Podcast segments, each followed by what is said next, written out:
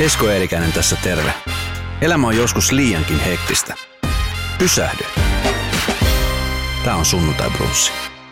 Sunnuntai Brunssin vieraana Jussi Parviainen, jonka kirja Jumalan rakaste on ilmestynyt tässä jonkun aika sitten Maria Roihan kirjoittamana paksu teos. Ja siis ensinnäkin tervetuloa. Kiitoksia. Kiitos, että pääsit tulemaan. Hieno kirja. Täytyy heti kärkeen sanoa, että kun me ollaan joskus aikaisemmin törmänneet siellä sun mm. täällä, mutta emme ja. varsinaisesti koskaan jutelleet. Ja, ja. ja tätä kirjaa lukiessa niin tuli sitten tietenkin huomattu, että kuinka moni vivahteinen mies sinä oletkaan. Paljon asioita, mitkä on tiennyt, mutta paljon asioita, mitkä on jäänyt huomaamatta. Ja tietyissä kohdissa mä pystyn jopa samaistumaan suhun. Mä kerron kyllä niistä asioista tässä, tässä lisää, mutta tota, kerro, että mistä ajatus ylipäänsä tämmöiseen teokseen Maria Roihan kanssa lähti liikenteeseen? Maria Roihan sulle tätä ehdotti. Joo, Maria Roihan ehdotti ja se oli Maria Roihan idea. Ja sitten mentiin kustantajalle ja kyllä multa oltiin kysytty siis jo, jo 80-luvulta asti, niin VSO, silloiset johtajat kysyivät, etkä kirjoittaisi itse kirjaa ja niistä vaiheista ja sen jälkeen säännöllisesti on se vuosittain tullut esille, mutta sitten Maria, kun Maria oli toimittaja ja sitten opiskellut kirjallisuutta taiteen tutkimusta Turun yliopistossa ja, ja sillä oli tavallaan näkemys tuohon juttuun, niin sitten käveltiin Tammelle ja siitä se lähti. Tässä viime aikoina sä oot ollut suhteellisen vähän pois, tai suhteellisen vähän niin kuin esillä näissä muissa lehdissä, mitä tämä mm. nyt ylipäänsä on. Iltalehdet, Iltasanomat, mm. Seiskapäivälehti, mutta sitten jotenkin aina ajoittain sä nouset sieltä esille, niin onko tämä semmoinen niin sanottu tietoinen valinta siitä, että, että kun näkyy tuolla siellä täällä, niin, niin ikään kuin ihminen on vielä olemassa? Mun kohdalla se on sitä, että mun kohdalla oli jossakin vaiheessa julkisuutta siis niin paljon. Mm. Siis, että jos alkoi olla 70 löyppiä vuodessa – vuosi vuoden perään, niin se on aika paljon silleen, että joka viikko on yksi, sitten saattaa olla niin kuin joku kuukausi, että on joka päivä molemmat löypit. Mm. Niin se on jo niin kuin semmoista, että no eihän tämä nyt oikein niin kuin vetele. Joskus teatterikorkeakoulun kovien kriisien aikaa ja kovien näytelmien aikaa ja tämmöisten skandalöisiä elokuvien aikaan, niin, niin sitä, sitä piisasi ja lehtijuttuja piisasi niin älyttömästi – enkä mä jaksanut edes silloin tarkistaa kaikkea. Ja niin sinne sitten kertyikin aika sekalainen materiaali. Niin sitten jonkin, jossakin vaiheessa mä ajattelin, että eiköhän tuo riitä. Että mm. haastattelupyyntöjä kyllä tuli eri aiheista, mutta mä ei ole mitään aihetta puhua mistään. Tuon kirjan kun lukee, niin susta saa sellaisen kuvan, että sä oot hyvin, tota niin, hyvin vapaa sielu, mutta sä oot samalla hyvin herkkä. Niin mä mietin, että kun mm. tämmöisiä otsikoita tulee, kun sä sanot, että e- esimerkiksi niin kuin kirjassakin sanotaan, että silloin – parhaimpina aikoina, kun pyörit tuolla Markus Selinin ja Reni Hallinin kanssa, niin kun näitä lööppejä tuli, niin tule, millainen fiilis sinulle tulee sitten, kun sä näet näitä lööppejä? Esimerkiksi nyt tässä oli vähän aikaa sitten Seiskalehdessä iso kansi juttu, jossa kerrottiin, että täällä sä seurustelet Nuken kanssa. Ja no, kumminkin tiedetään, että kansien takana ja otsikoiden takana on paljon muuta kuvaa pelkästään sitä. Joo, no se on, onhan siis naurettavaa sille, että valokuvaaja nä- näkee Mulla on semmoisen vintage mallinuke, joka on tehty ennen toista maailmansotaa saksalaisten – niin kuin mies hänen mallin mukaan, jolla on posliinisilmät ja siis, että se viehättää valokuvaaja niin paljon. Voidaanko ottaa kuva tuosta? Mutta no ota pois. Sitten voisi olla sen kanssa siinä. Mutta no uh, okei, okay, mä oon siinä sen kanssa sen kuvan. No sitten yhtäkkiä seurustelen Nuken kanssa. Niin se on ihan silleen niin kuin perversi. Ja sitten siinä on negatiivinen sävy se, että lapsiahan tollainen, mulla aikuisia lapsia, hmm. niin niillähän se on niin kuin nolo juttu. Sehän on ihan niin kuin, että sehän on niin perpo juttu. Että on ihan niin kuin, siis tökerö, typerä Mm. Ja sitten tota, kun se toimitukseen valitettiin siitä, tosta, että, jut, että jut, aluksi piti tulla vain juttu siitä, että, että tota, kirja tulee nyt lopultakin, niin sitten jotenkin se laajeni kahden okei, mutta sitten siellä on sitä sun tätä.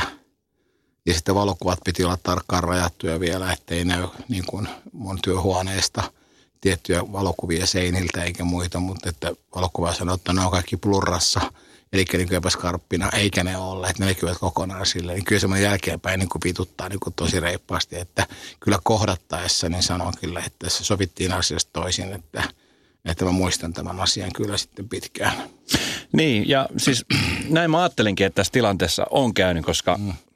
tätä kirjaa lukiessa, kun moni kysyy, että luitko tuon kirjan, mm. säkin kysyit tuossa, kun tulit haastatteluun, mm. luitko tuon kirjan, niin luin ja olen ollut tietoinen siitä, että kuinka iso vaikuttaja sä olet myöskin ollut esimerkiksi teatterialalla. Suurikin mm. vaikuttaja, mutta en mä tiennyt, että se niin kova vaikuttaja olet ollut. Mm-mm. Mm. Niin miten sä näet esimerkiksi ne 80, 90, 2000-luvun aikoja ja nyt niin kuin tämän ajan? No onhan ne siis sikäli eroa sille, että sainhan mä teatterista myös tarpeeksi, että mähän tein sitä tosi paljon 80-luvulla isoja menestysnäytelmiä, jotka oli sitten myyty ihan loppuun ja niistä heräsi sitten kaikenlaista ajattelua aika paljon sillä tavalla, että oli vastustusta myös teatterin sisällä ja haluttiin lopettaa yhteen kauteen, että jota riittää, vaikka siis viimeisessä esityksessä oli korttelin kiertävä jono, mutta jotenkin niin kuin, se on semmoinen niin kuin, mua jatkuvasti vaivannut juttu on ollut se, että nämä katsotaan nämä kaikki niin kuin muun itseni niin kuin tämmöiseksi sammakon pullistumiseksi. Mm. Ja kun siis mä olin ensimmäinen Suomessa, joka markkinoi, no olihan se elokuva, että elo, niminen elokuvalehti aikana, josta on paljon Seikonen ja muut pois kansissa, mutta eivät niin kuin privatilla minällään. Nimestä taas niin kuin privatilla henkilöllä niin preferoin niitä omia – juttuja. Ja sitten syntyi sellainen vaikutelma, että se näyttämällä oleva henkilö on niin sama kuin minä. No mulla ei ole mitään sitä vastaan, koska avainromaaneja on kirjoitettu, jossa, jossa ollaan näkevinään se, että kirjan päähenkilö onkin siis tämä kirjoittaja itse oikeasti ja tapahtumat ovat hänelle oikeasti tapahtuneita. Mm. Tämä yhdistäminen, kun meni sitten riittävän pitkälle, niin sitten tota, sit, sit, se, se, alkoi siis, se alkoi siis ärsyttää – lähellä olevia ihmisiä, saman talon ihmisiä, jotka hyötyivät siitä, että lopultakin, kun meni intimiteatteri tekemään valtakuntaa, niin siellä oli katsomossa vähemmän väkeä kuin näyttämöllä.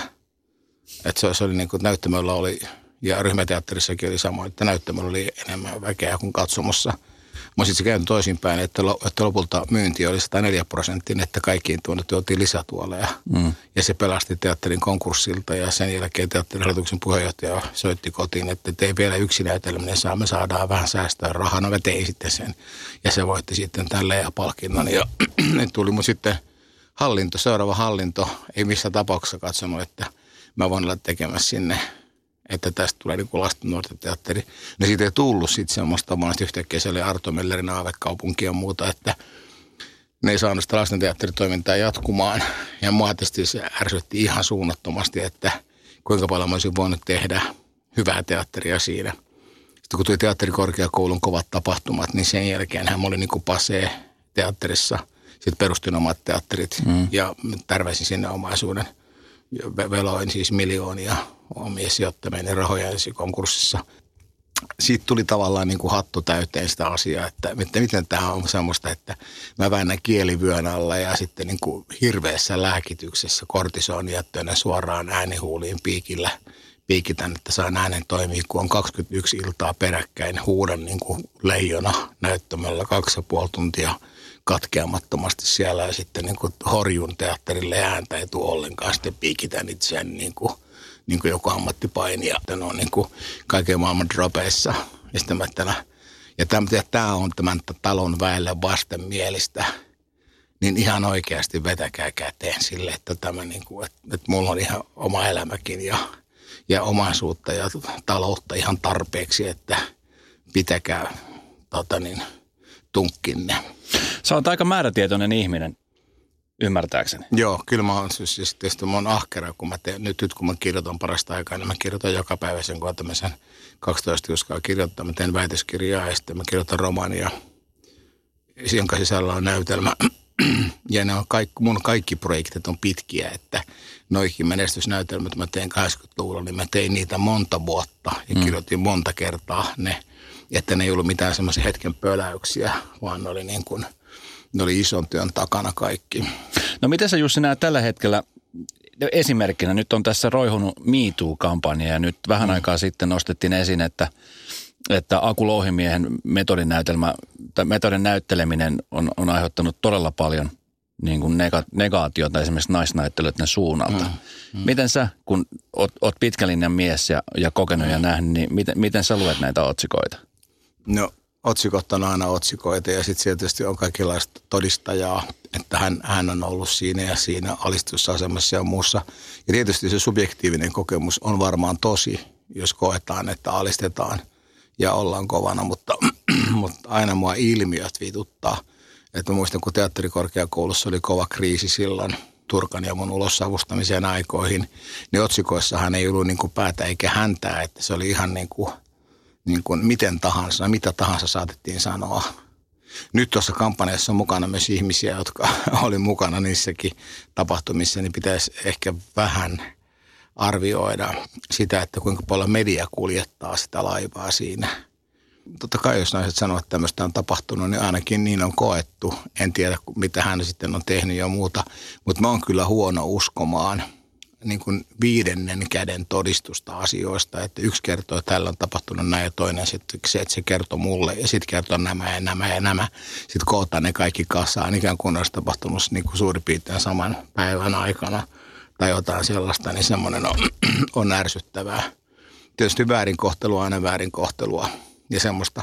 Mutta sitten taas toisaalta, kun tuohon ottaa tuon akun kohteluun esimerkiksi, niin Lee Strasbergia pidetään niin kuin maailman kovimpana teatterikouluttajana, joka opetti Actor Studioissa Stanislavskin metodia, niin siitä voi jokainen katsoa YouTubesta videoa, että kuinka se itketyttää, niin siellä siis ihmisiä, niitä koko kurssi itkee siellä ja niin kuin kemmertelee lattialla niin kuin tuskissaan, kun se haukkuu ne niin eläimiksi ja mitä tahansa. Että tota, äh, vähän siis se suhteuttaminenkin olisi niin kuin paikallaan.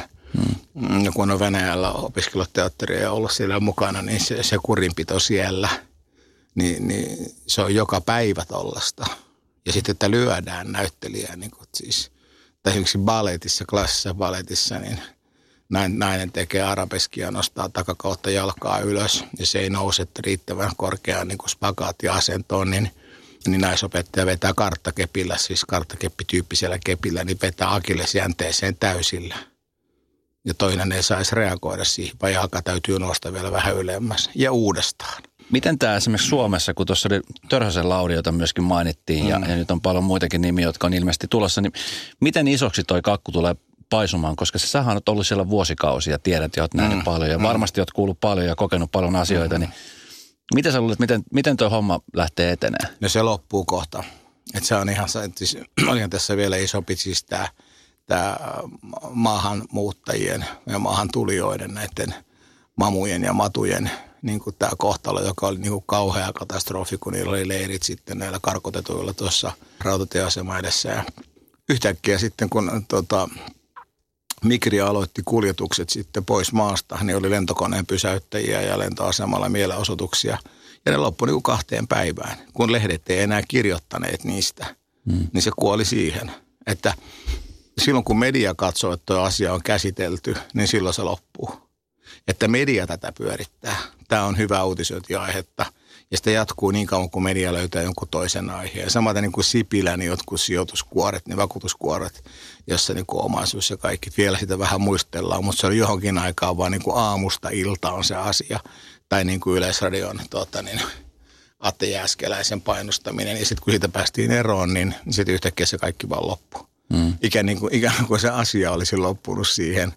Ja sitten eihän se nyt ollut yhdestä henkilöstä kiinni, vaan ylipäänsä vain se toimituskulttuurista – Miten sun mielestä, kun sä oot ollut monessa mukana, ota siis esimerkkinä vaikka Jumalan teatteri silloin aikoinaan, mm-hmm. kun teidän esitys tuolla Oulussa saa aika, aika, aika kovan, tota niin, kovan uutisoinnin aikaiseksi. Sit sitä kautta Jokko Turkka ja sinä sanoitte itsenne irti. Joo. Niin, ja sitä, sitä niin kuin, sit sen aikaista lehdistöä ja tämän aikaista lehdistöä, niin onko se, onko se sun mielestä niin kuin muuttunut raaemmaksi vai, vai vieläkö olla niin kuin samoilla agendoilla? No oli se silloinkin tota, toi, toi silloinhan lehdistö niin kuin heräsi siihen tosi isona, että minä ja Turkkahan ei tiedetty koko tempauksesta mitään, että meille tuli sitten se vasta uutisena, saatiin illalla puhelinsoittoja, että semmoista on tapahtunut ja seuraavana päivänä sitten koulussa ja lehdistö syöksy sinne, kun me oltiin koulun kahvilassa ja, ja sitten meidät yhdistettiin siihen, että se on tavallaan niin kuin meidän toimintaa.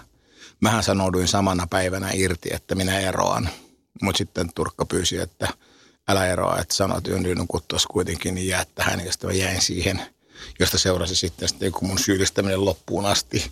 Mutta kyllä media oli silloin niin kuin haukkana siinä ja kirjoitti semmoisia löyppejä. Turkka ja Parviainen puoltavat esitystä. Minä en koskaan puoltanut sitä esitystä, että sitä, sitä, sitä tapahtumaa, joka siellä on. Ja tuossa kirjassa tuomitsenkin sen ihan niin kuin juurta jaksain. Myös ja nimitän sitä terroriteoksi. että tota, kuinka paljon se vaan aiheutti kouluun tuhoa ja, ja kuinka paljon monet oppilaat, siis puolet, liki, liki puolet koulun oppilaista ja ilman opetusta vuosiksi. Sillä ei ollut mitään merkitystä, kun päästiin vaan eroon. Ja media sääti sitä sillä, että Helsingin Sanomain kulttuuritoimituksessa – niin sitä asiaa kyllä pidettiin yllä, että Jukka Kajava oli niin se, joka valitsi Elisa Martonin siihen uudeksi rehtoriksi, jolla oli minkäännäköistä opetussuunnitelmaa niin, että oppilaat jäivät ilman opetusta ja muuta. Mm. Mutta se median valta siinä, niin se olisi, olisi silloin ihan, ihan yhtä kova kuin nytkin, että media on aina ollut. Siis se on viides valtiomahti ja se on keskeinen. Vallankumoukset on kaikki käyty, niin kuin ne on tehty mediassa.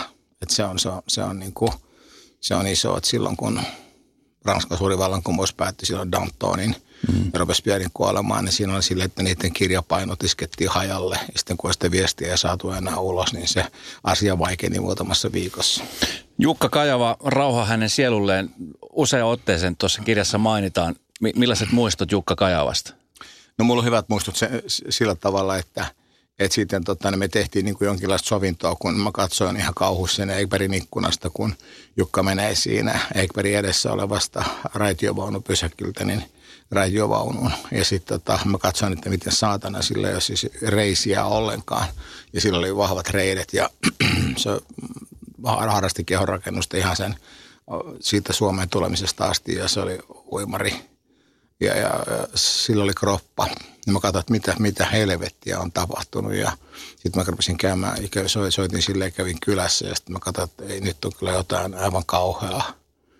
Mm, sitten hän löytyi sit Saksasta teatteri Treffen festareiden aikaan hotellihuoneesta kuolleena mun kirja pöydällänsä – kyllä, että, mutta mä kävin Jukan luona kylässä siinä ja sitten me saatiin niin sovittu. Meidän piti tehdä yhteinen produktiokin, jota me suunniteltiin, mutta kyllä Jukka oli silloin se päällimmäinen arkkitehti sen teatterikorkeakoulun tuhoamisessa, että se oli niin kuin joka, joka helvetin päivä niin kuin aukeamakkoisia juttuja ja ihan hirveätä herjaa, eikä mitään paikkansa pitävyyttä, että Helsingin Sanomien kulttuuritoimituksen niin kuin artikkeleiden sisällä niin ihan mitä tahansa – Mm. Siis semmoista niin kuin ihan, täyttä, ihan täyttä potaskaa ja palehtelua ja vääristelyä. Että se, oli niin kuin, se, se oli ihmeellistä. Sen jälkeen tota, paljon tapahtui ja paljon on tapahtunut. Sä olit mukana myöskin perustamassa oma teatteri, jossa uppos mm. aika paljon omaakin rahaa. Joo. Ja tota, tämäkin sitten rakkaudesta itse siihen lajiin ja intohimoisesti. Joo, joo. Kaduttaako yhtään näin jälkeenpäin mietitty? No ei sitä ei voi miettiä sillä, että se kaduttaisi, mutta mä perustin sen omilla rahoilla, että mä sain jonkinlaisia sponsorirahoja, sain siihen, mutta tuotantoihin. Mutta kyllä mä silloin konkurssissa veloin 3,6 miljoonaa, jotka mä olisin sijoittanut. Se oli, kun se sattui taskuun aika pahasti. että se, se, se, se, se, kuitenkin oli, vaikka se oli markka-aikaa, niin kyllä 3,6 miljoonaa, niin kyllä se, se, kyllä se voisi muuttaa euroksikin – että se on niin kuin aika, aika paljon, niin se työ, minkä sen eteen teki, että se ei päässyt vain yhteiskunnan tuen piiriin, josta päättivät samat ihmiset, jotka päättivät niin kuin mun ja Turkan linjan päättämisestä teatterikorkeakoulussa. Niin sitten kun mä perustamassa omaa teatteria sen jälkeen, kun, mun, mun, kun meidän toivotaan lopettamassa ja kulttuuriministeri vaatii sen niin kuin erään linjan päättämistä ja lopettamista ja sitten, että, että Turkka sitten vielä itse erosi ja mä jäin yksin siinä. Sitten mä en hakenut mun virkaa, joka pantiin hakuun, koska mä olisin mitenkään nimitetty siihen, vaikka mä olin ainoa pätevä viranhaltija, kun muut erosivat siitä koulusta ja sitten mun piti ottaa opetusvastuu liki puoli koulua, dramaturgit, ohjaajat ja näyttelijät. Ja sitten tuota, tein siinä täyden työn. Ja sitten kun se, se loppu tuli, niin sitten mä, että mun ainoa keino – lapset oli niin pieniä, voidaanko olla lasten kanssa, niin perustaa oma teatteri, että mä jossakin maakunnissa voi olla pois mm. lasten luota. Siinä oli avioero jo tulossa ja sitten kun se tuli, niin mä, että ei, mä perustan oma teatterin ja sitten pistin sen pystyyn. Mutta samat ihmiset, jotka päättivät siitä, siitä teatterikoulun päättämisestä, lopettamisesta, niin päättivät siitä, että ei sillä rahaa. No mä kestin sen ensimmäisen vuoden, puolitoista vuotta täytyy olla olemassa – osoittaa kuntoisuutensa ja me tuotettiin helvetin hyviä tuotantoja. Meillä oli mestariohjaajia ja, ja kaikista kovin näyttelijäkaarti, miten freelancerista löytyi. Se oli Heikki Kinnuset, Satu Silvot, Mari Rantasilat, Merja Larivaarat ja siis, niin kuin, siis todella kova kaarti. Ja puol, puolitoista vuotta kesti näyttää se kondis ja se oli hyvä, mutta ei. Sitten ihan niin kuin, niin kuin hattua rypistellä, että mit, miksi vitussa ei – No sitten tota, toinen vuosi, seuraavana vuonna, ja taas ei. Mä että eihän mulla riitä enää rahat, että mä teen vaikka minkä verran televisiotoita ja muuta, mutta tämähän, tämähän menee ihan, tämähän menee ihan tota, reisille tämä homma. Niin sitten mm. oli pakko hakea se konkurssiin. Ja itse itse hain. Täytyy kyllä nostaa niin kuin hattu, että, että niinkin pitkän pystyt katsomaan sitä touhua. No kyllä se sattui, siis se oli, to, se oli tosi kova, kun tulee se päätös ja kävellä sen kanssa, että mitenkä helvetti tästä, että huh, mitenköhän monta televisiota mä saisin aikaiseksi, jotka tuottaisi niin paljon, että tämä pystyy, että kaikki mitä mä teen muuta työtä sen, sen ulkopuolella, siis, nyt siis 24 tuntisia päiviä joka toinen päivä ja, ja muut sitten semmoisia 16-18 tuntisia, ettei siinä paljon aikaa ollut nukkua, niin tota, ja sitten, että lisää tuotantoja vaan ja niillä rahoitan tätä hommaa, niin kyllä se oli, oli se niin kuin semmoista, että ja sitten muut niin kuin, ovat valtion subventiolla siinä, niin kyllä se, se vähän karvasti sitten mieltä siinä, että Korja Jussi, jos mä oon väärässä, mutta siis työn suhteen niin sä oot, sä oot aika pelkäämätön ja sä vedät niin pitkälle kuin vaan pitäystarves vaatii. Mutta mm. onko sun Akileksen kantapää naiset? No en mä tiedä, siis vähän, vähän aikaa nyt, tämä mullahan oli tämä tosi tärkeä rakkaussuhde, joka nyt oli, joka johti sitten niin kuin erilleen menemiseen tuossa muutama kuukausi sitten. Mutta sä oot aika intohimoinen mies, että sit kun no, sä oot suhteessa, niin sit sä oot niinku sataprosenttisesti. No joo, kyllä mä olen, kyllä mä olen sillä tavalla, että kyllä en mä niinku ihmisillä osaa leikkiä, että kyllä mä niinku, niinku tota, mutta en mä, en mä tätä viimeistä suhdetta lukuun ottamatta niin koskaan ollut niin rakastunut tai niin kokenut niin voimakkaaksi sitä, sitä suhdetta. Mutta kyllä mä tiiviisti olen ja, ja arvostan siinä sitä toista ihmistä, mutta tosi mua näissä aikaisemmissa ihmissuhteissa on työt vienyt silleen, että jos mä teen töitä niin kuin, niin kuin aivan kuin, niin kuin apina väännän, mm. niin eihän siinä sitten se, se, se, se suhde ja sitten toinen jo kyseleekin, että koska me puhuttaisiin esimerkiksi parista asiasta.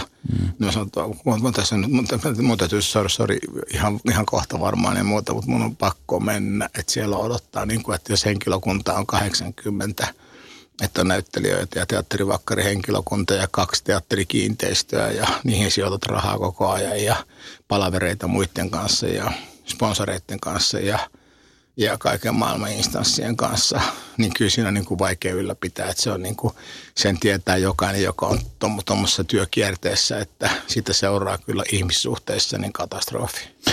Niin, kirjassa myöskin puhutaan avoimesti sun suhteista ja, ja eroista ja takana, takana on neljä eroa. Joo. Avioero, josta, josta yksi, josta paljon kirjoitettu oli silloin aikoinaan Satu Ruotsalaisen kanssa. Joo. Joka ainakin kirjan perusteella niin – mä pystyn melko lailla itse samastumaan, että kun, kun heittää kaikki munat yhteen koriin ja sitten se kori yhtäkkiä hajoaa, niin, niin siinä on aika, aika munaton. On, ei, ei ole munia. On, on se. Se oli sulla aika iso, kova paikka. Se oli kova paikka. Mä en nukkunut kahteen viikkoon neljään päivään, että mä olin kuolla siihen. Sitten mä menin sitten erään sairaalaan, sitten yksityissairaalaan nukutettavaksi, mutta ne ei saanut mua uneen oikein kunnolla. Sitten lopulta sitten niin kuin kaikella, kaikella konsteilla ja kaikilla lääkkeillä – niin että kun mä heräsin siitä, niin mä olin niin voimaton sen valvomisen vuoksi, että se valvomisen, se adrenaliinin määrä piti niin kuin pystyssä. Ja sitten tota, sit siitä sitten tota, pikkuhiljaa ylös ja taas hommiin käsiksi tiukasti. Mutta kyllä ne oli ne, on se, se silloin kun siihen rakkaussuhteeseen, joka oli vakava ja sitten siinä oli lapsi ja pieni lapsi vielä, mm. niin kyllä se ero on se, on se, se, se, se, se, se tuntuu niin mahdottomalta. Se on niin kuin perheen hajoaminen mm. ja sitten sen, sen kaiken menettäminen ja sitten sen lapsen menettäminen, kun sen tietää, että nainen ottaa sen lapsen itsellensä, se on de facto että nainen ottaa sen lapsen itsellensä tapaamisoikeuksista, niin miehillä ei ole minkään näköistä, millä ei ole mitään suojaa sille. Mm. Jos ei vaan sitä anna niin kuin joka toinen viikonloppukaan, että sattuu muita menoja, niin sitten sit, muuta kuin käynyt sosiaaliviranomaisten puoleen ja valitat siitä, niin sitten menee joku valitustie, ties kuinka pitkälle ja muuta. Sitten pitäisi käydä niin kuin käräjäoikeudessa vahvistamassa tapaamisoikeuden tuomio ja muuta. Siihen ei jaksa, siinä on jo niin uupunut ja niin sekasi ja sitten se lapsen tapaaminen yhtäkkiä, sit kun siinä tulee jo kuukausia rakoja ja muita, niin sitten se, niinku, se romahduttaa sut niinku täysin. Ja, sit... ja tämä on se yhtymäkohta, mistä mä puhuin alussa, että, että mä koen vahvaa assosiointia tähän. Mm. Mulla oli jossain vaiheessa suht, suht ranka ero, johon, johon pystyy samaistumaan, mutta luojan kiitos, mä sillä hetkellä saatiin kumminkin ex-vaimoni kanssa tämän lapsen suhteen asiat kuntoon. Okay. Että meillä ei tullut tätä paniikkitilannetta. Mutta kun mä luin tota sun kirjaa ja mä tunsin sen tuskan isänä, että jos sä et, mm. jos sä et saa tavata sun, sun pientä lasta, mm. niin en tiedä mikä olisi hirveämpää mm. ihmiselle kuin se, että ei saa tavata. Niin, no miltei ainakin kirjan perusteella niin aika lähellä oli, että sä et flipannut. No joo, joo, kyllä se on, se on, se on sillä tavalla, että sehän on, sehän itse asiassa on pahempi kuin kuolema. Mm. Että kuolemassahan ei ole enää selkeä niin kuin valitustietä, että, että niin on käynyt, niin kuin sit sä vaan sopeudut siihen ja murrut ja, ja, ja se on vaikeaa. Mutta se, että, että lapsi on siellä jossakin ja sä et saa tavata sitä muuta, niin se, se että miten tämä voi olla näin väärin ja ikä vaan ihan kohtuuton. Niin sitten sä meet monta ajat, sitten monta sitä kilometriä sitä lasta, kun ex-vaimo on muuttanut muualle, niin me tapaamaan sitä. Et saa siitä huolimatta sitä, että myöhästyt kesällä moottoritien ruuhkan takia, kun siellä on tota, kadun remontointitöitä, niin kaksi minuuttia. Niin sä oot myöhässä, niin kun ajat takaisin ja muita. Niin se tuntuu sillä, että mä ajankin takaisin, niin mä ajan kahta ja puolta sataa tuohon sillan kaiteeseen. Hmm. Että eihän tässä ole mitään rajaa, että tässä ei ole mitään järkeä. Että kyllä siinä, siinä semmoinen niin flippaaminen tuntuu jo ihan siltä, että ei, ei tässä, ah, tämä on ihan mahdotonta.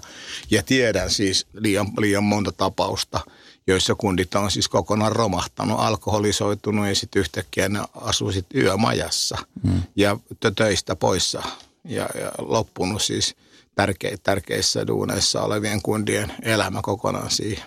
Minkälaiset välit sulla tällä hetkellä on, Peppi? Peppi on hyvät välit. Peppi on nyt mun luona ollut tässä tosi paljon. Kun Pepistä on tullut iso tyttö, mm. niin Peppi on tässä nyt itse voinut päättää. Niin Peppi on ollut mun luona tässä reippaasti.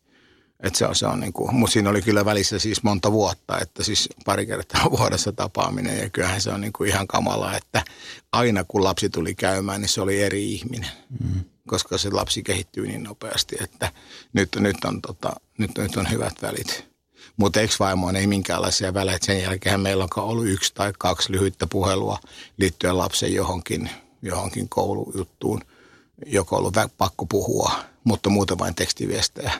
Ja sitten muuten lapsen tapaamisjutut, niin kaikki niin kuin lapsen kautta siitä asti, kun lapsi on ollut niin kuin joku neljänvuotias, niin lapsi vastaa puhelimeen ja sitten kysyy, että voiko mennä sinne ja että voiko tehdä näin. Että se on niin kuin mm. tavallaan, sehän on ihan, ihan siis niin kuin jyrkkää fasismia siitä jonkun aikaa niin, niin oli kaiken näköistä seurustelua ja, ja sitten jossain vaiheessa sulle tuli vähän tämmöinen nuorempi naispuolinen Saana, ja, joka, ja. jonka kanssa sitten elit, elit aikamoista elämää ja, ja sitä kautta sitten koko Suomi ja pitkälti aika pitkälti maailmankin pystyy seuraamaan teidän juttuja sun blogin kautta, ja. joka oli ilmeisen luettu ja, ja. ilmeisin pelätty.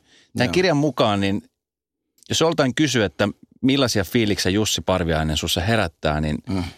moni niin kuin kunnioittaa, pelkää ja ne sanoo, että sä oot arvaamaton, että kun susta ei oikein tiedä, että mitä tapahtuu. Yeah. Ja ton blogin aikana niin varmasti aika moni ihminen pelkäskin. Joo, se ihan aiheestakin, koska sitten siinä alussahan oli, tota, niin siinä alussa oli niitä saana juttuja, vaan kun se saana ja mun suhdehan ei ollut siis, se aktiivinen suhdehan ei ollut siis montaa viikkoa edes ja sitten sekään ei ollut yhtenäinen – ja, ja sitten tota, että se loppui tavallaan. Siinä oli kysymys, että mä olin tekemässä sellaista elokuvaa kuin Batta ja rakkaus ja etsin siihen sitten naispääosaa. Ja sitten kun se Saanan tapasin, niin se oli hyvä siihen. Mun sitten kun tuli yhtäkkiä semmoisia lehtijuttuja, että oltiin oltu pornomessuilla ja siellä puuhalavalla ja sieltä oli sitten lehdet julkaisi kuvia, jossa oli niin kuin varsin, varsin niin kuin, niin kuin tarkkaa kuvaa muutamasta touhuista. Mm. Niin mun rahoittajat sanoivat, että eihän siis tämä on mahdollista. Ja, ja sitten, mutta en mä tietenkään voinut sitä niin kuin, niitä heittää saanaa siitä niin kuin rukkasta ja, ja kyllähän mä sitten pidin hänestä siinä. Mutta tota, oli, oli, se, oli se vaikea juttu. Mutta se blogi sitten käynnistyi itse semmoiseksi, että olihan mulla siis, mulla oli kolme ja puoli miljoonaa lukijaa, joka on aika paljon. Se on todella paljon. Joo, ja 1,6 miljoonaa uniikkia. Siis, siis mutta kolme, kolme puoli miljoonaa luku, luku kertoo, mutta 1,6 miljoonaa uniikkia, joka on ihan hirveä määrä siis, siis tähän kielialueeseen nähden. Että mulla oli päivittäin Amerikassakin enemmän lukijoita kuin yleensä blogisteilla Suomessa. Kuinka paljon uhkaussoittajaa tämä blogi tuotti sulle? Ei yhtään. Eikä mitään uhittelua koskaan, koska kaikki pelkäsi. Mähän tiesin niin paljon asioita – ja sitten mulla oli vielä sitten niin kuin, että lehtitoimittajia, useiden lehtien toimittajia, jotka tiesi siis valtavasti asioita. ja soittivat mulle niitä tietoja, että kerro se, koska hän ei koskaan saa lehdessään eikä ole voinut julkaista niitä. Ja sitten mä tarkistin tietysti faktat ja julkaisin niitä, niin se herätti niin kuin ihan jumalattomasti kauhua, että mitä kaikkea se tietää. Ja sitten tuota, niin kuin joku lehti otsikoikin, että Parviani iski paskalehdistön, niin kuin roskalehdistön niin kuin kertaheitolla – että sitten siinä oli, niin kuin kenenkään oli vaikea kirjoittaa, koska mä tiesin kaikkien lehtien päätoimittajista vaikka mitä. Mm. Ja olisi jo karskisti voin kirjoittaa sen. Ja eikä ollut uhkaa siitä, että tulee kunnianloukkausjuttu, koska jos se kunnianloukkaushan on sikäli vaikea juttu, että sitten sitä, jos se on niin kuin yksityiseen elämään liittyvä kysymys, niin sen penkominenhan sitten nousee kaikessa lehdistössä isoksi – Hmm. Ja sitähän ei kestä tietysti kukaan tuommoinen mediassa oleva iso kampamo, että sitä ruvetaan pohtimaan. Että jos me kerran jonkun piispaa edesottamuksista jossakin estiläisessä puistossa niin kuin, niin kuin seksuaalisessa kontaktissa ja muussa, kun suurlähetystöt koettaa selvittää sitä juttua, niin kyllä siitä vaietaan niin kuin ihan uskomattoman tiukasti. Tai sitten monesta muusta yksityisestä asiasta, joita sitten niin kuin – sosieteen huipulla olevat ihmiset, jotka pyöri siis niin kuin tosi tärkeissä ö, sosiaalisen tai siis yläluokan, siis varsinaisen sosieteen niin kuin piireissä ja tiesivät sieltä toisten juoruamia asioita tarkkoina ja sitten kun mä kuulin ne monesta suusta, niin uskalsin paukasta ne ulos. Ja sitten siellä ei, ei kyllä semmoista ihmistä ole, joka sen niin kuin – niin kuin tulisi kiistämään, koska sitten sitä voisi kirjoittaa lisää, että mä etin aina sen varan vielä, että jos paukasen lisää siitä. Mulla on muutaman kerran tehnyt tuossa muutamissa vaiheissa mieli, että nostanko sen blogin uudestaan. Että jos mä nostan sen blogin uudestaan samalla alustalla, että kun puolen päivän aikaan pistin blogin ulos, niin kahden aikaa oli 80 000 lukijaa. Että se ohitti heti niin kuin Iltalehden tai Iltasanomat. Että se oli niin kuin naks. Illalla 120 000 lukijaa niin se oli niin kuin sille, että se on niin kuin, että siis sitä valtaa, mikä siinä oli, niin on niin kuin vaikea, vaikea tota kuvailla, vaikka ei se, ei se tyydyttänyt mieltä yhtään, mutta, mutta jostakin tärkeistä asioista puhuessa sitten mä kirjoitin, että siinä olisi tässä joskus tästä sitä saana asiaa, mutta sitten mä kerroin kaikista niin kuin yhteiskunnan keskeisistä vaikuttajista, niin kuin ihan kaiken, mitä tiesin. Hmm. Tai siis, siis, siis ka- kerroin kaiken, jonka tiesin todeksi, mutta en läheskään kaikkea, mitä tiesin niistä, että, että on mulla enemmän varastossa tietoa kuin mitä mä oon paljastanut, että kyllä se, niin kuin, kyllä se niin kuin monethan tulevat, niin kuin on tulleet valittamaan ja ilmeisesti tämä blogi on nyt sitten jo, jollain lailla vielä sun takaraivossa, että no sä, on haluat, se, on sä haluat päästä tekemään vielä tätä. No en, en mä halua päästä tekemään sitä, mutta se on kuitenkin semmoinen, niin kuin, että – että parissa kohdassa, kun jos tuossa nyt kun muutamat on kirjoittanut mun kirjasta niin kuin semmoista ihan käsittämätöntä potaskaa, niin kuin ihan mitä tahansa, niin mä, että aukaisenko blogin ja paljastan tuosta toimittajasta ja sen toimittajan toimituspäälliköstä siinä lehdessä ja päätoimittajasta ja muista, niin paljastanko kaikki asiat niin kuin oikeasti. Hmm. Niin katsotaan, miten siellä omassa, omassa tuota, puntissa tutisia, jos siellä on jotain, joka pystyy tutisemaan, ettei vetäydy niin pieneksi siinä pelkotilassa. Kun tuota kirjaa lukee, niin huomaa, että, että 80-90-luku ja 2000-luvun alku oli, oli siinä mielessä vauhdikasta, että paljon oli projekteja, paljon oli töitä, paljon oli, oli kaiken näköisiä toimintoja, mutta myöskin sitä aika paljon nyt viihdyt tuolla viihteellä niin Harlinin kanssa kuin Selinin kanssa mm-hmm. kuin Kaalelan kanssa, mutta jossain vaiheessa sä erakoidut ihan täysin. No mä en enää 2000-luvulla ollut silleen, että silloin kun tota, ennen kuin toi Lauri lähti tai Renni niin lähti tota Hollywoodiin, niin sitä ennen oltiin se Metropoli oli silloin siis tämä yökerho ykkönen tässä nykyisen Fennian kohdalla. Ja se oli siis tosi iso ja se oli siis niin tämä Suomen kärkimesta. Niin sinne tuli tietysti jälkeen mentyä ja sitten me tehtiin Laurin ja, ja, ja Markuksen kanssa saaliin ja nimistä käsikirjoitusta yhdessä, että me niin tehtiin töitä yhdessä ja se oli se juttu – ja Kalliala nyt ei ollut varsinaisesti tekemissä. Kalliala oli muuttanut silloin jo pois. Tota, niin, tota, se ei ollut niissä, niin kuin niissä yöhaminoissa mukana.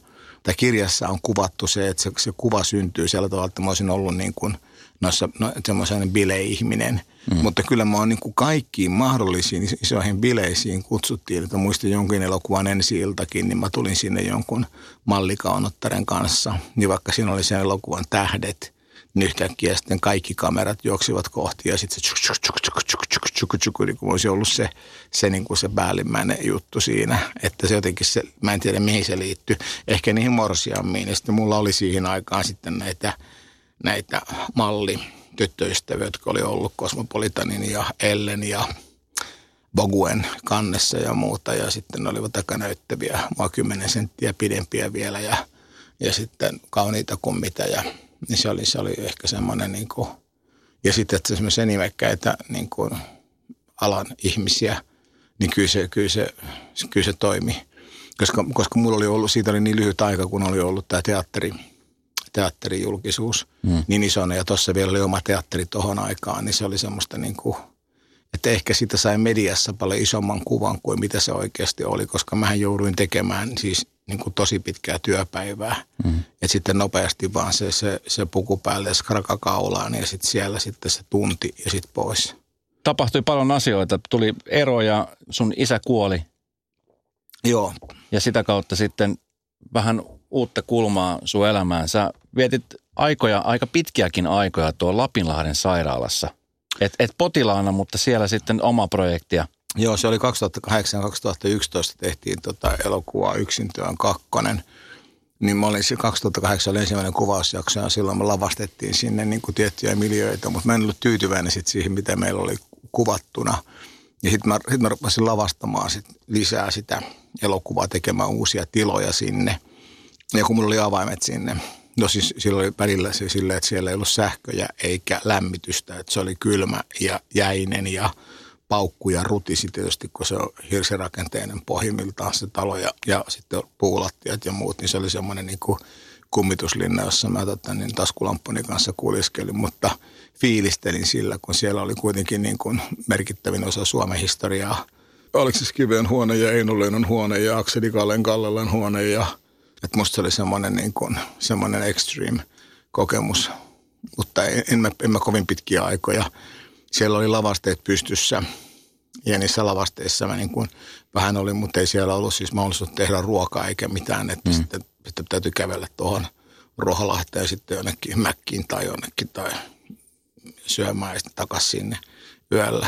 Mutta mut olimme semmoinen jonkinlaisen semmoisen kummituslinnan yksinäinen, mutta, mutta oli siinä kyllä mulla iso maasturi siinä pihassa, että se on voinut herättää kyllä huomiota, että miksi siinä on tota, tota, tota, maasturi siinä pihassa, mutta sitä ei ehkä huomioitu. Mutta sä oot ravistellut kyllä aika paljon tässä, etenkin sitten kun tapahtui tämä bloggaaminen ja, ja, ja siinä sitten kaiken näköisten asioiden kertominen ja, ja niin kuin tämä ravisuttaminen, niin mitä Jussi se nyt niin kuin tällä hetkellä kuuluu?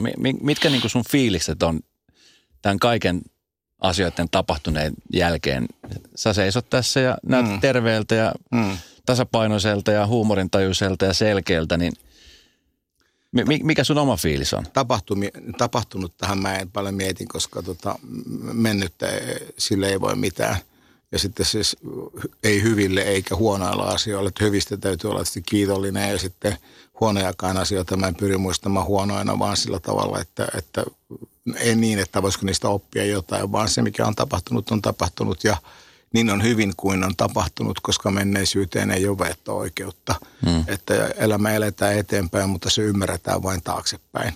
Mutta nyt mä, mä kirjoitan tota romaania, jonka sisällä on näytelmä. Sitä mä teen päivittäin niin kuin, mä koitan tehdä sitä niin, niin paljon kuin mä valveilla jaksan. Mulla on sellainen ohjelma, että mä kirjoitan 8-12 liuskaa päivässä, että jotain 10 000 sanaa suurin piirtein – jokaisen päivän aikana. Ja sitten mä kirjoitan tämän Lapin yliopistoa päätöskirjaa. Että ne on niin kuin mun kirjoittamistuoneja ja siitä mä nautin tietysti suunnattomasti, että, että mä saan olla yksin. Tämä kirja nyt on tuon tuota julkisuutta tuossa ja kaikenlaista julkisuutta. Ja sitten vanhoja asioita on kaivettu niin kuin innokkaasti esiin. Mutta tota, se tietysti liittyy tuohon kirjaan. Ja sitten kun ehkä tuo kirja oli hyvä niin kuin kuitenkin tuoda ulos.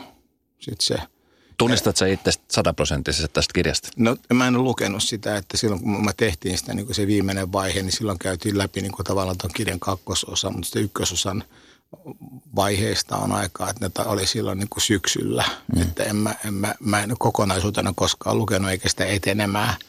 eikä, eikä sitä oikeastaan niin kuin itseä koskevaa tietoa on niin kuin vaikea lukea. Ja sitten se on vähän neuroottinen tilanne, että onko tuo nyt oikein, eli sanoinko mä ton asian oikein ja miten tämä nyt meni. Että siinä on sellaisia pointteja, joiden suhteen niin kuin, niin kuin, se on vähän niin kuin itsensä arvioimista.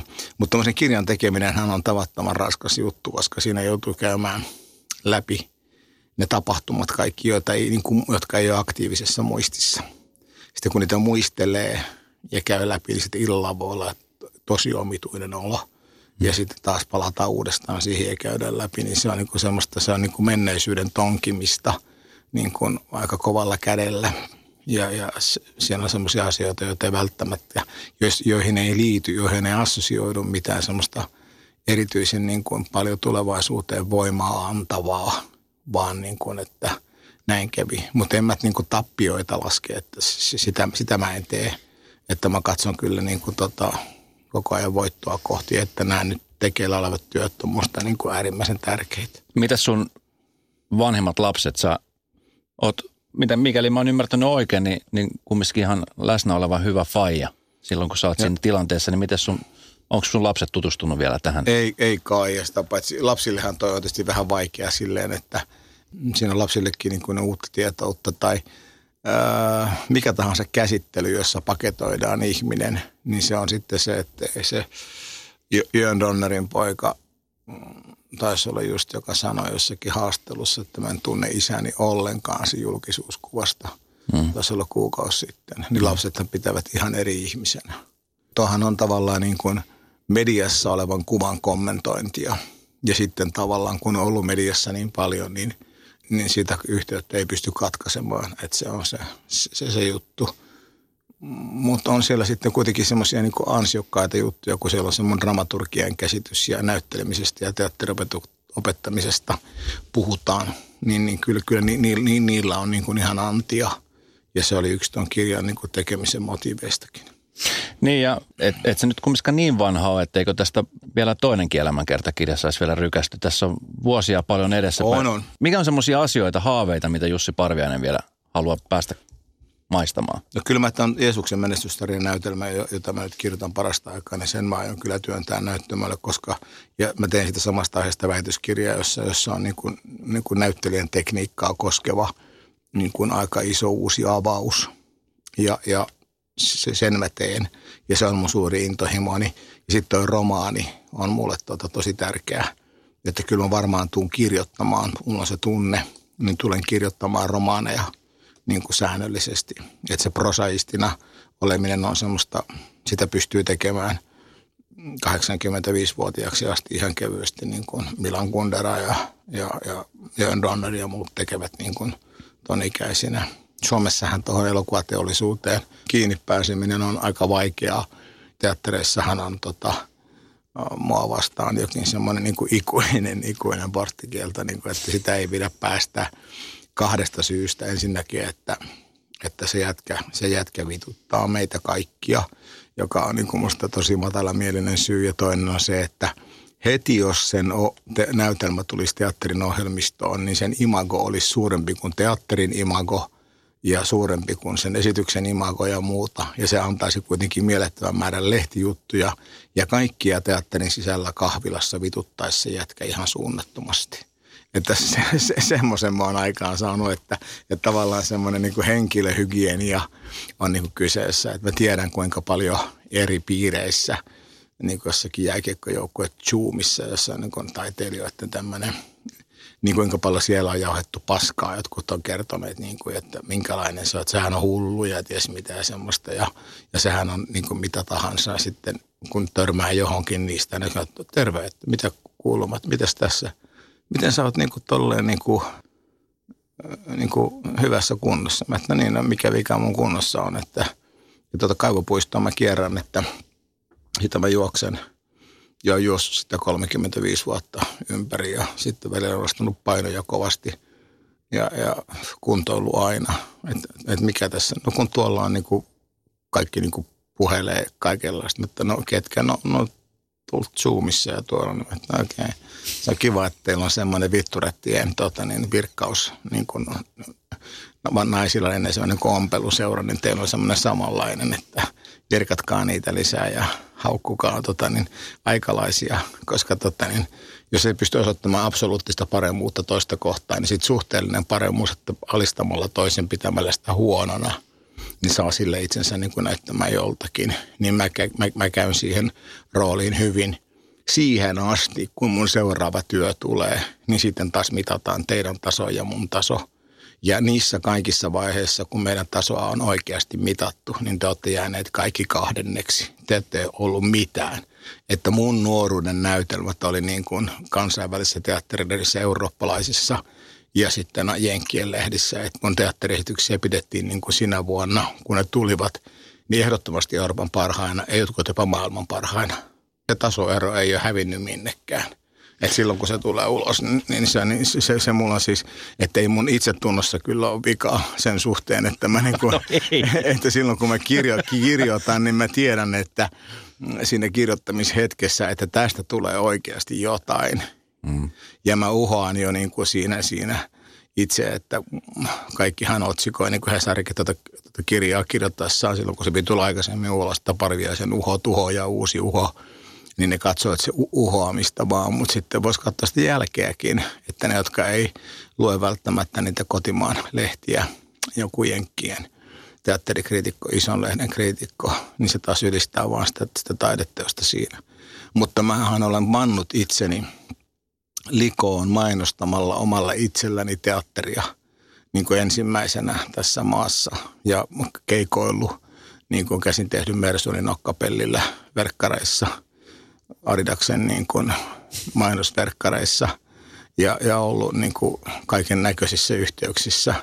Siis mä olen itselläni ja sitten niin kuin likialastomana yläosa paljaana niin kuin tota, silloin kun lihakset oli kondiksessa, niin, niin tota, pullistellut tota, ja sysynyttänyt negatiivista ilmaa niin kuin alan ihmisten keskuudessa, mutta mutta, sitten taas suurelle yleisölle se on ollut äärimmäisen mielenkiintoista sille, että, että toi nyt rikkoo ehdottomasti sen niin semmoisen nuhroisen teatterin kuvan ja muuta. Että se on niin kuin, musta ihan saman tekevä, tuleeko ne katsovan näyttelijää vai julkista.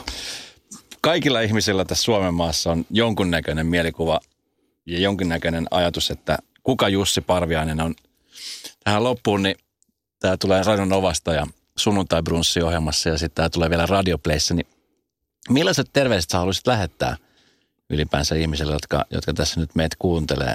No en tiedä, ehkä, ehkä ne, jotka ovat niin kuin sen ikäisiä, että ne on nähneet niin kuin mun totta, tekemiä juttuja teatterissa ja sitten myöhemmin mun, mun tekemiä elokuvia, niin muistelisivat niitä, katsoisivat niitä, että minkälainen laatu niissä on ja sitten puhuisivat siitä. Niin se olisi niin kuin se tärkeä asia.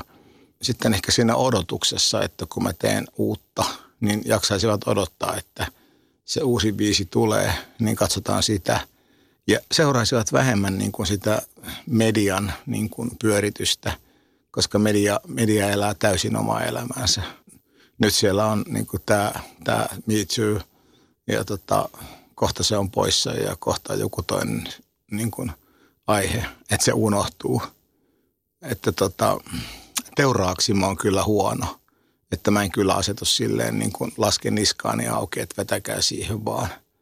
Tappakaa niin kuin Lauri Törhönen tai joku muu silleen niin kuin jostakin niin kuin, sielläkin on niin epäselviä, että, että ihmisistä voidaan sanoa ihan mitä tahansa ja se julkaistaan isona ja, ja suoritetaan, niin kuin, että, että mediassa tapahtuvat tota, niin kuin asioiden otsikoiminen ei ole vaan se asian käsittelemistä, vaan täyttä tuomintaa.